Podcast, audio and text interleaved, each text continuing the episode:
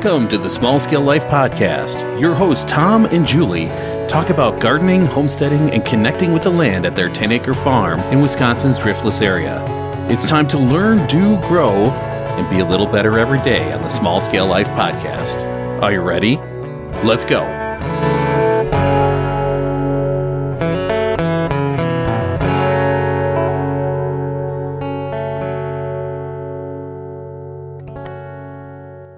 Welcome to the Small Scale Life Podcast. I'm your host, Tom, coming to you from the Landing Podcast Studio here in the Driftless Oaks Farm. Well, everyone, we survived the 2023 February blizzard here at the farm, and while I'd love to talk to you all about it, I'm actually going to save that for next week's episode. So there you go. You know what's coming up for next week. That'll give me some time to put together some thoughts. Of course, if you can't wait, I already have a series of videos that are documenting the storm on the Small Scale Life YouTube channel. So go over there, youtube.com at Small Scale Life. You'll find it and you can watch those videos. But for next week, I'll put together some more thoughts. So we're pressing forward, pressing forward with this show. In this 216th episode of the Small Scale Life podcast, I continue the conversation with my friend Adam Rapier from Colorado. I affectionately am calling these officially the Adam Files. We're going to discuss starting a beekeeping business. Now, I know, I know, I know Many of you are not beekeepers and will never be beekeepers. That is totally okay. But I hope you hold on and stay tuned to this episode. As I always say, whenever you walk in a garden or visit a garden, you learn something new, you pick something up, you see something that, hey, that looks pretty cool. I might want to try that. Or maybe it's a plant, maybe it's a technique, maybe it's something, right? Something is there that's going to trip your trigger. So, each small business story can inspire you to start something on your own and teach you something new. After all, every gardener or homesteader might have an abundance of tomatoes, uh, green beans, zucchini, eggs, which are in high demand, milk, kombucha, something that you can give away or sell to a local customer base hey, why not take a listen? So, who is Adam Rapier? Well, Adam and I met 2018 at Danielle Freeman's ranch in Colorado Springs, Colorado. And I've got a link. I've had Danielle Freeman on the show way back in 2018 or so. Uh, we spent a couple days together observing bees, checking out wicking bed gardens, riding ATVs, and hanging out in Danielle's garage late at night with mead, moonshine, and lots of good stories. Adam and I have been friends ever since, and I'm happy to have him on the show. This is the third and final episode of Those Adam Files. I'm using my air quotes there. As a reminder, I have talked with Adam about the following topics. In episode 214, Adam and I discussed his family's journey from urban living in Denver to their new homestead in rural Colorado. In 215, Adam and I discuss gardening and homesteading, including some livestock discussions ducks, quail, lambs. And in 216, we're going to talk about starting a beekeeping business. If you want to connect with Adam and Kathleen, I have links to their social media and website at smallscalelife.com. Now, without further ado, here is Adam finishing up the Adam files, talking about starting a beekeeping business on the Small Scale Life podcast. Thank you again, Adam, for being on the show. Really appreciate you spending the time and having that conversation. One thing I learned, I don't know if you want to just go ahead and start going into the segue of the business side of things. Yeah, you know what? I'm yeah. What and if time runs out, we'll just pop another one and we'll just keep going. So yeah, yeah, yeah. Because really, segueing into the beekeeping stuff, eventually, if you keep bees, you'll get two things: you'll get honey, and you'll get more bees. so if you do good, those are your two byproducts of keeping bees. And well, and you'll get mites. But yeah. that's a different story. So yeah, mitigate mites, you got yourself, or weevils or whatever. And then you'll get bees and honey. So our one hive this year, we pulled 200 pounds of honey off of it. Wow. So yeah. So we had a nice little excess this year. It's like we have to sell this. Like we we we have no choice. We got over 500 pounds of honey here. We cannot consume this enough. And being in Denver when I had nine, I was I was pretty much giving it away or I was selling it to people I knew. I was not going to the public at all. Sure. It's like you had to know me in order for me to sell it, or okay. you had to know somebody close to me because of cottage food laws and everything else. Because me being me, I want to operate under the radar. So there's that. So now it's like, okay, we got to go public with this. There's no way I don't have enough friends over here. Dad's selling to coworkers and such. It's like we can't we cannot get rid of it fast enough. So now it's turned into okay, we're going to start going to farmers markets and selling it because that's the other gateway drug to starting your own business. Really, right? Was you got excess of something mm-hmm. going bad is either going wholesale or to a farmers market. Right. Which the farmers market isn't so much about the sales, it's about the networking. Yeah. It really is because that first farmers market, I walked away with four people's phone numbers, two of which work at the meadery here in town. Oh, wow. So they want honey. Yeah, they sure. want honey. And two farmers who want beehives on the property for pollination. Wow. Yeah, totally, man. So, so it's like, well, I wasn't looking at, I mean, I've always wanted to get into the pollination side of things, but I was never big enough and I didn't have the time. Sure. Now, here, with the way we got everything set up, I have the time. Cool, man. So, and we moved out here with the goal in mind to start our own business and make it to where we're not reliant on the W 2 jobs. Mm-hmm. we're creating our own wealth, we're running it all. So, and that's where also tying in back to the homesteading where all ties in. Yeah, totally. You can start your own thing. Yeah, that makes total sense. And building that network like that, I mean, because not everybody does bees, right? Everybody has a garden, right? Or everybody has a, they're out there, you have cows, you know, what's going to set you apart? And yeah. if you like doing beekeeping, why yeah. not? And yeah, and like I said, I mean, my, my goal always was to go commercial ish, not right. do a full blown commercial. Cause like when Danielle and I went down to, uh, Corey's place, I think he has 2,500 hives. Holy smokes. Yeah. And that was an eye opener. Uh, going from hobbyist side to commercial side, it's like, yeah, because even he said, he's like, how many hires do you got? I'm like, oh, I'm at two again. So kind of taking a break, just selling splits and doing so on and so forth. And uh, he's like, "Oh, I wish I had two. I got 2,500." and we and we saw, I think, 200 of them in that day. Wow well, and then you get into employees and you're con- you got warehousing and all the equipment. I mean, you, there's a mm-hmm. lot to it. You know, I mean, just looking at different you the commercial guys on YouTube and the systems they've got and the warehouses they've got, and even the ones around here. You know, it's they got some pretty big pole sheds full of stuff. You know, and then there's boxes well, stacked out outside. You know, and it's mm-hmm. like holy smokes. That's, well, and over here, there's three commercial beekeepers between here and in my parents' house because this is where they overwinter their or pretty much in the summer they bring their bees here, and then before they go out to the almond fields. Sure, that makes sense. But but they don't come back from the almond fields or the apples until after the first cutting of alfalfa here. Mm. So it's like, okay, well, there's still that little gap of pollination that's needed, that early season pollination. Now, granted, there is better insects out or better bees out there than just honeybees to do pollination. But honeybees are the easiest, most commercialized ones. Right. And like I told you also, I think I sent you the stuff on the mason bees, the crown mm-hmm. bees stuff. Yeah, way better pollinators, but you don't get the honey. Right. So, but you get more bees. Yes. So that's a different aspect of it. And you got to get into those hardcore gardeners, which is a good niche market. And get those bees to them, but you also got to teach them how to keep those those bugs, which is way easier, simpler than honeybees.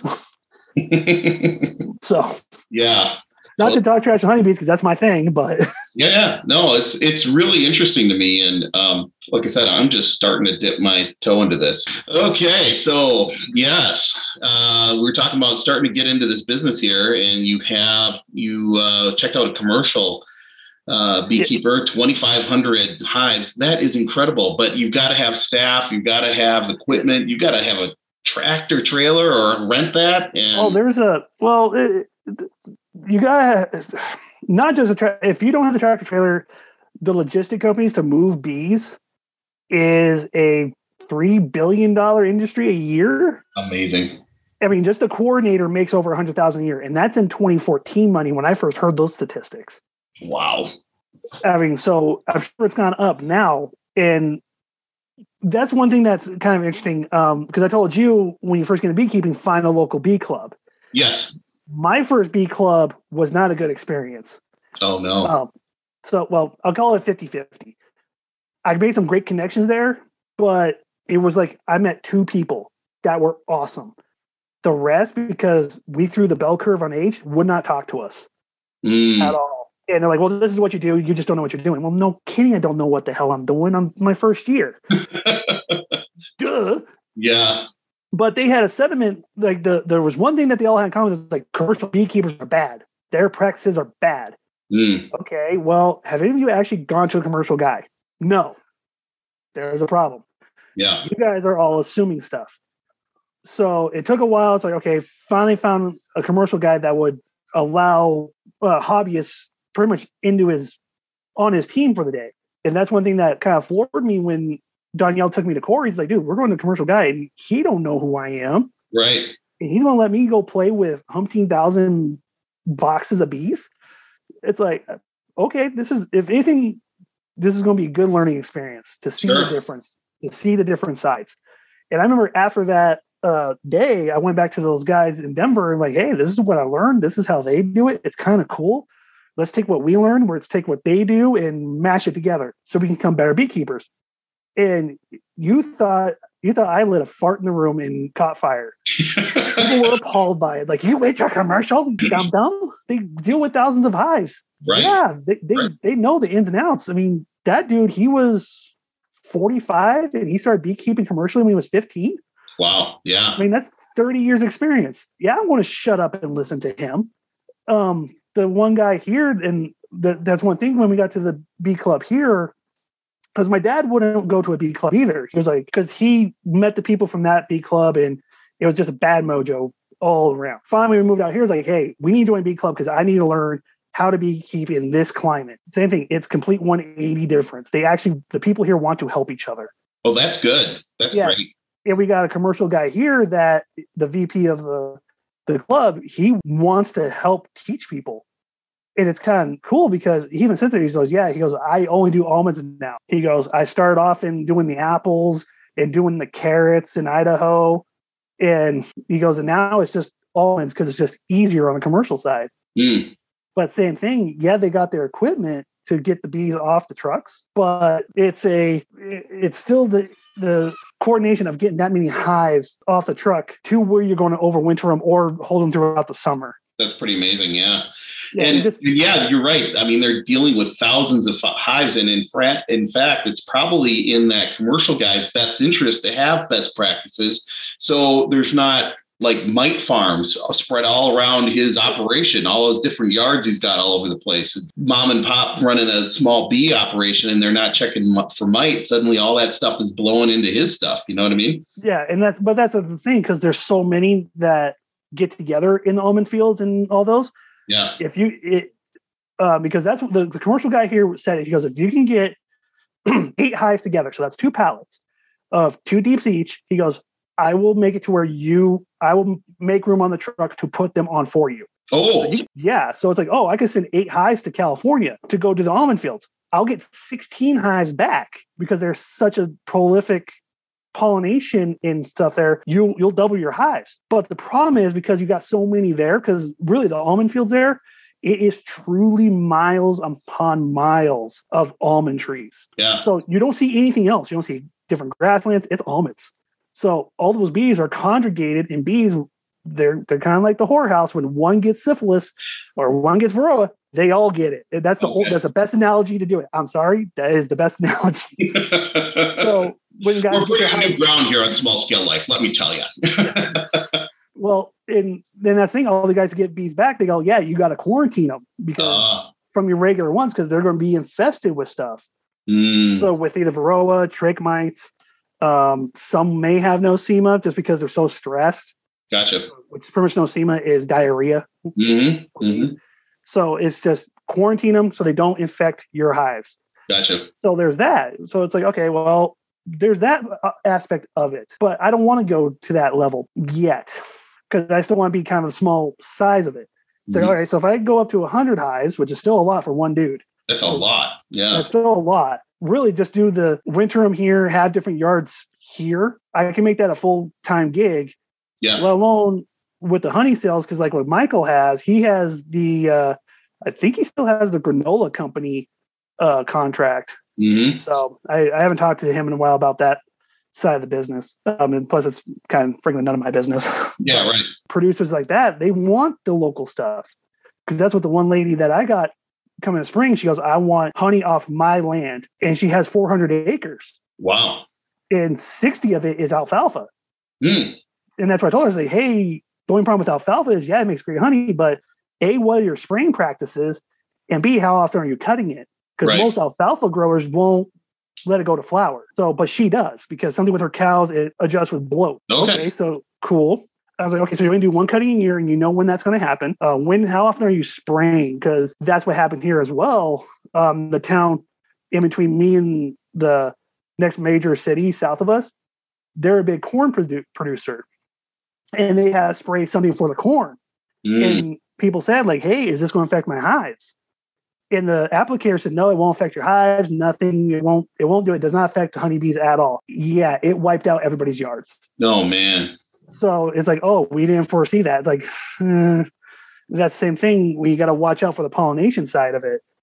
and even same thing as a hobbyist. I mean, I was on. Uh, I know it's still around, but they changed the name. Uh, Drift Watch. Okay. Um, you can register your hives on there Okay. And the applicators are supposed to be watching that. The mosquito applicators or any yeah. insect guys are supposed to be watching where those pop up and when the wind direction is going. In some in some localities, they're supposed to notify you 12 hours minimum before they apply so you can mitigate what you need to do. And that's either put wet blankets over your hives at night and then uncover them so they don't get stuff on them and everything else. So that's the other side of things you got to watch out for. There's a lot to this, my friend. A lot. Oh yeah. Oh, there is a lot. Like I said, th- this is the stuff that, like I said, you could do a one-on-one class in a week and you still won't know anything. Yeah. Like I said, I've been doing it for seven years and I still don't know everything. And I don't. I, at least I tried to pretend to tend not to. So. Yeah. Well, that's cool, dude. So you're selling honey, which is cool. You got wax and comb and all that stuff. You're selling other things I'm, as well. I'm selling raw unfiltered honey. I'm selling chunked honey, which if you've never seen that, all it is is honeycomb with uh, honey added to it. Sure. So you put your honeycomb in a jar and then you got the space. So well, I'll just add extra honey into it. Nice. Um, I do sell honeycomb. I did make a batch of creamed honey this week to try sell that. Um, I had one friend that told me that before her husband became allergic, she was making a thing called nutty honey. Mm. So she was taking pecans or almonds, crushing them up and mixing honey with them to make them kind of like a peanut butter. Oh, that's kind of good. It is good. The thing is, though, the pecan one, if you just smear that on a Ritz cracker, it, it mimics the same flavor and mouthfeel profile as baklava. Hmm. So it it's funny because one of the ladies at the farmers market was like, "Oh, this would be good on a Ritz cracker." I was like, "Well, there's a grocery store across the street. I'll be right back in five minutes." and I did. I was, I'm like, she ain't wrong. Yeah. And that's the thing. I mean, the wax right now, we haven't sold any because we did so much, we haven't rendered it down yet. Sure, sure. So when you do harvest your honey, you're, you got to take all the cappings off, um, which I, I'm assuming you've seen on the YouTubes. I've seen it on YouTube's, yeah. Mm-hmm. Yeah. So you'll still get the bee parts and everything else in there. So you got to put that in water, or first you take all your raw cappings, yep, put it in like a nylon sock or a pantyhose, and you throw it in a crock pot full of water. Okay. And all the wax will uh, excrete out. You let that cool, you'll have a film of uh, wax on top. Okay. Of clean honey and then all the pro, all the propolis, dirt, and bee parts are still left in the nylon sock. Oh, that's smart. Yeah, so that's one way to do it. The, then that's a whole different way of wax rendering, and wax is worth more than the bees or than the than the uh, honey itself sometimes. Mm. So there's that between candle makers, instrument places. Oh yeah. Um, the one another lady at the farmers market, she does the uh, what the heck the not the tinctures and the oh yeah. she's like an apothecary type. yeah that apothecary. Thank you. Yep. Uh, she's she's hounding me for wax. She's like i can't find it. Nobody has it. Mm. it's like it's like well i i don't know what fair market value. Mm-hmm. so I don't want to overcharge you and I don't want to undercharge you either. So sure, sure. what have you been charging? She goes, I don't know. I haven't bought anything in a year and a half. It's like, great. Mm-hmm. And the, the, people around me, they're like, oh, we just give it to Joe the, who makes candles. It's like, well, that doesn't help me. Yeah, totally. He makes cool candles. I will admit that. but yeah, yeah. So there's that. Uh, if you get into uh, pollen trapping, and selling the pollen off them. That's also if you want to start making a business out of it. Bees themselves, like I said, I mean, you, you become a good enough beekeeper, you're going to end up with more bees and and honey. Right. I mean, I sold two nucs this year. So, so do you know the difference between a, a package and a nuc? A nuc is just the queen, right, with some candy. No, that's just a queen. Okay. Um, a nuc is actually five frames in a box. Oh, okay. So, you, so she's actually laying. Okay. Usually there's two feed frames and three frames of laying brood. So okay. she's actually laying. Uh, whereas like a package is you have the queen in a cage and you just have three pounds of bees in a, in a box. Yep. So that's just a package. So if you learn how to make nucs and learn how to make queens, you can sell a nuc from anywhere from 275 to 400 bucks. So, wow. And yeah, and there's people that do it. And like I said, it depends on the line of bees and everything else. And if you start making queens, uh, it's going to be kind of hard there in Minnesota or Minnesota, Wisconsin, uh, with how short you're. I'm close. no, no, I lived in Minnesota. there is a difference. you go over the Mississippi, there's a difference. uh, it's close. close. Uh, the growing season's short, so I I, yeah. I know they got the Minnesota Hygienics uh, line of bees, which was developed by the Minnesota State University, okay. which that was the bee that was in vogue. Uh, I want to say two or three years ago because of how their hygienic was with Varroa. Okay. Um, and now the new thing is Saskatraz, which a lot of them come out of Utah. Mm. Which for me, cool. There's a couple bee or a couple uh, apiaries, one in Utah, one in California, that specialize in the Saskatraz line. And they're the same thing. They're very they're very well for their uh, hygienic for the Varroa, and they're not as mean as say like Russians. Okay. So go figure Russian mean, right? yeah, pretty much. R- Russians are. I got Russian hybrids this year because I wanted to try try them out, which they were a cross between Russian and Carniolans. Okay. And it was like I just want to try it because I don't want to get full blown Russians yet because I just kept hearing they're pretty close to feral. Let's do a mix match, and they are a little bit more aggressive. Mm. Uh, not something I would want to do as a first time beekeeper. Right. Um, so really, like your first the going back to those, your first year, you really want to make sure you stick with like the Carniolans, the Italians, maybe Saskatraz if you could find them and you're willing to spend that expense. Sure. On them, so that way you got a higher propensity of getting them through the winter. Mm-hmm that's the big thing. But going back to the business side of things, with the more bees thing, where I'm at, I'm zoned agricultural for my taxes, and I have to make at least eight hundred dollars off my uh, land to keep my ag tax uh, rankings. Oh. Otherwise, it gets switched to residential. Ooh, yeah. Hmm. So that's interesting. Way, yeah, I didn't know that. Yeah, so that's what Tommy's going to have to do next year. Yeah, look into that um, because even like yeah, learning the difference between like agricultural zoning versus farming v- zoning for taxes completely different and lower tax brackets. Right. Yeah, and part of our property here, I mean, I think we've got ag and we've got like some kind of wood woods, um, like old growth woods thing too. So uh, yeah, some I know some call it like the green belt tax zone. Not that. It's something else though. It was kind of yeah, weird. Or natural I'm, I'm, gonna have to look into all that actually. Yeah, it, that's that's tax stuff. I I am by no means a tax expert. I just know enough to keep myself to save me money. Yeah, I'm I'm not a tax preparer either. I don't even play one on TV. So no, I don't even play one on radio. No, on radio either. So yeah, no. Um, but but that's the thing is like okay, so I got to produce something off my land to mm-hmm. keep that tax base. Right. right. So if I sell three nucs a year at three hundred dollars a piece, that's nine hundred dollars. Cool, recordable. Boom, out the door. And you can even do this on. I know, like where I lived in Denver, there was a the town south of me, Brighton, Colorado. Mm-hmm. There was a neighborhood that was two acres that I talked about before. They were faux farms. it was a neighborhood that was two acre plots, but they were not allowed to have chickens. They were not allowed to have like every single animal had to be approved through their HOA. But those people, they're like, yeah, I got these two acres, but I'm paying residential taxes on it with a 3,500 square foot house. It's like, dude, what do you do for a living? and why are you not doing this? And one person finally said, like, yeah, because she was running a what, what's that fancy word, equine, whatever the fancy horse. Oh, oh, equestrian type stuff. Equestrian. Yeah. yeah. she, she was one, one of those. And she's like, yeah, because I gave lessons, I got the agricultural tax break. Oh, okay. So, and that's when everyone else like, wait a minute, we sell honey.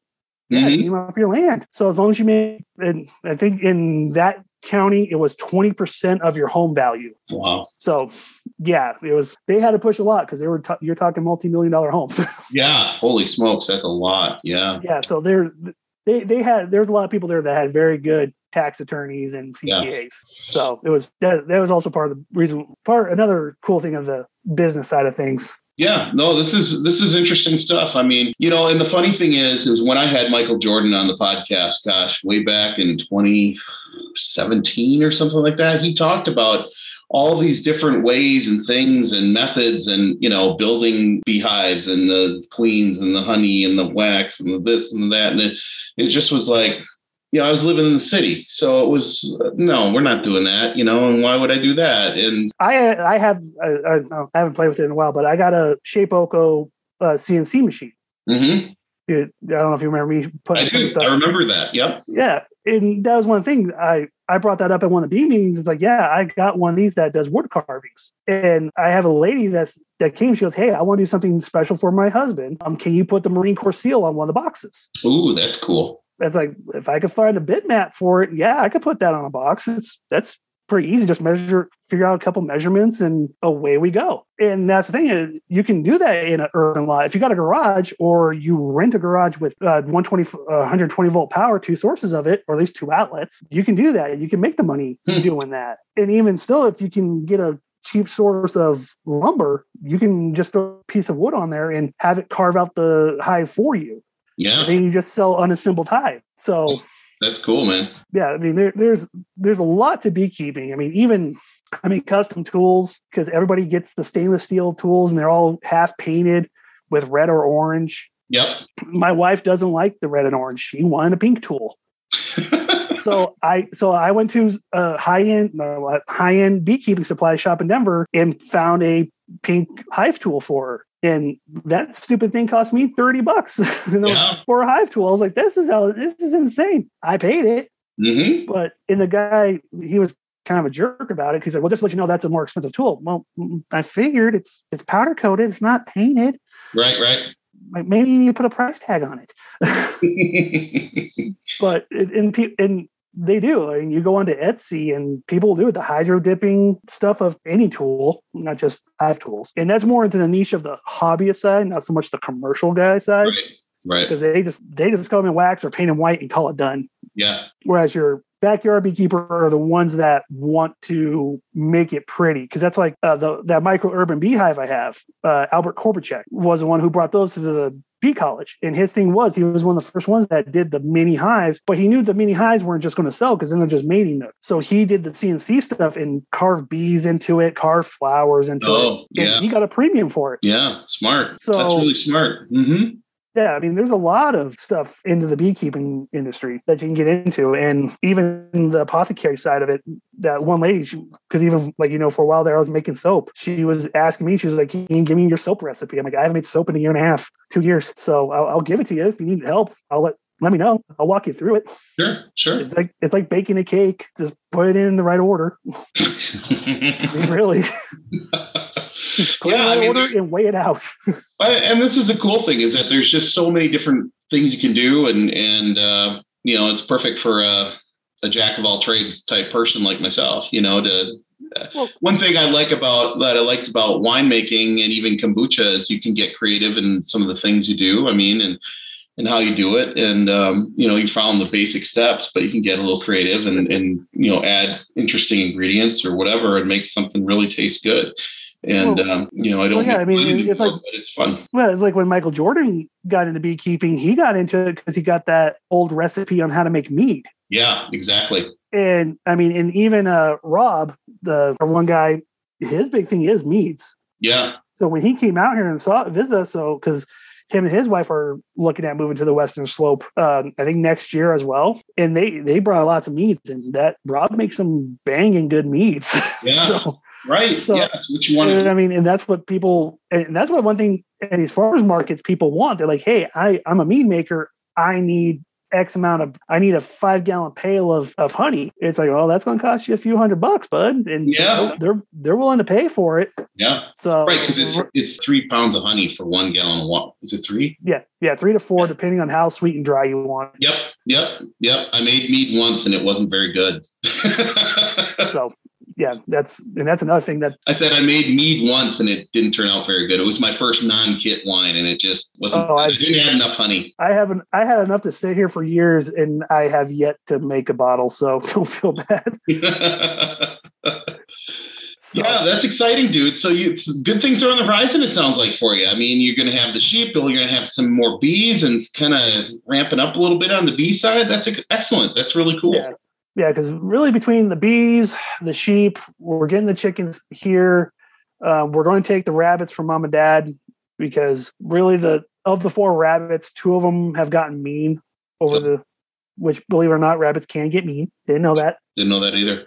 Yeah, so they need to go. They need to get off of mom and dad's property. We'll bring them here. The kids, the kids enjoy them, and uh, one's in New Zealand, so I could breed her and have another meat option in here as well uh, quail i keep going back and forth with if i want to get back into it because that's a whole nother market as well. And after talking to the one uh, thai restaurant nearby i can make a killing selling quail eggs because she'll but she'll pay 20 bucks for 12 i yeah when i t- when i told her that i was like because she had them sitting there i was like how much are you paying for that? She was 20 dollars for 12 eggs. I'm like that's what you're selling them for right? She goes no that's what i'm buying them at. I'm like i was like dude that's that's steep but there's no one here that's doing it. There's, I think there's one dude in yeah. this entire val in 50 mile radius that's doing it. That's amazing. So, yeah, that's so an opportunity. Has, oh, and that, and I found out if you get the celadon eggs, the blue eggs for quail, certain markets are selling them as, as they say, imitation robin's eggs. So they're blue like a robin's egg, but they're not a robin's egg. So they can sell and they get even more money for them. they're, the same, freaking, they're the same damn egg. that's awesome. That's awesome, man. A lot of opportunity. You know, there's a lot of stuff happening. That's cool. And I and I did I did find a local bee club, so I'll be starting to go to that. And and uh, you know, we'll see where we go here at Driftless Oaks Farm. But it sounds like you have a great plan. You got a lot of stuff on the on the the menu, shall we say? So yeah. it's going to be good yeah, I got I got a lot of stuff. I, I got a lot of stuff on the to do list. Yes. So like your to do list is long too. Yeah, it's the matter of really making sure I have the time and not overwhelming myself because we've done it. I mean, like I said, that second year growing the yard to what I did and watched it all die, there was a lot of money invested and lost. Mm. And I remember even writing that into Greg Burns' uh, podcast, like what was lessons learned from this one. yeah, yeah. So it's a learning experience. That's one thing I've always tried to do is every year, what what did you learn? Yep. From garden, from gardening to beekeeping to life. Yeah, no, that's important to write that stuff down and keep track of that because you don't want to repeat the same mistakes over and over again for sure. And and uh, you know that kind of stuff is you're building on the shoulders of what you did before not starting over from scratch and that's important. Yeah. Yeah. Well cool man. Well where can we find you? Where can we find high desert hives? What can we find of you? Uh, find me um, right now highdeserthives.com is our website. Cool. So it's still work in progress. I am not a computer programmer. So there's that. Uh, if you are in Colorado and you want honey, give me a call. cottage food laws, I can only sell within Colorado. Mm. So there's that little caveat. My wife is on Facebook. She runs the High Desert Hives Facebook page. Cool. Um, so you can call or email one of the two. It'll either get to me or her. She also has the Rapier Ranch uh, page that she's running on there, which is all the updates of what we're doing here. I keep tossing the idea around of starting up a YouTube's thing because I have been recording stuff through the little adventures.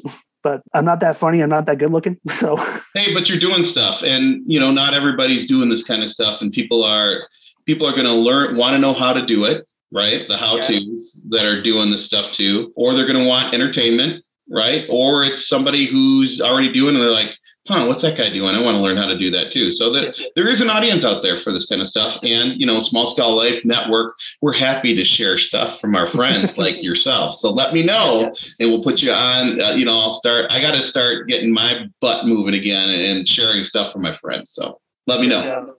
Oh yeah, no doubt. Cool, dude. Well, I appreciate your time. Thank you so much for being on the show. This was great. I, I really love talking about this stuff. And we've come a long way since meeting at Danielle's and watching that whole colony of bees march up that sheet. You know, I mean, it was like, look oh, at yeah, that. The, tar- the Taranov split. Uh that was the first time I've ever messed with bees, and I didn't really mess with them. I was just filming the stuff. I mean, I was like, "That's that was, amazing." That was the first time I went gloveless in a hive.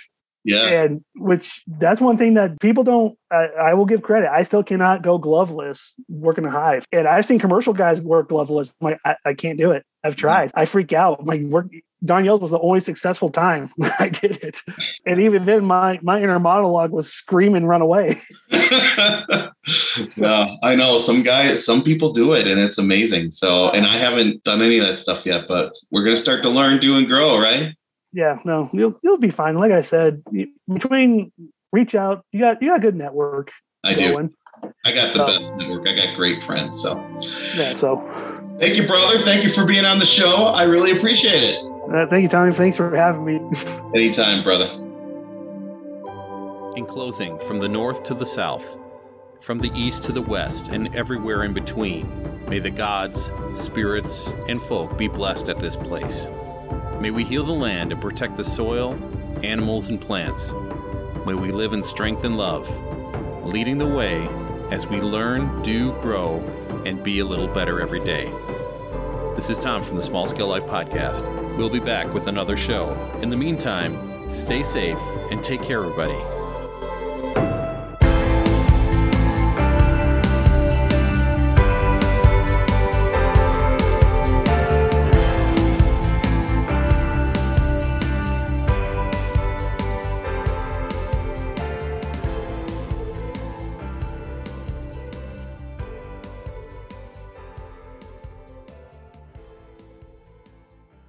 This has been a production of Small Scale Life Media.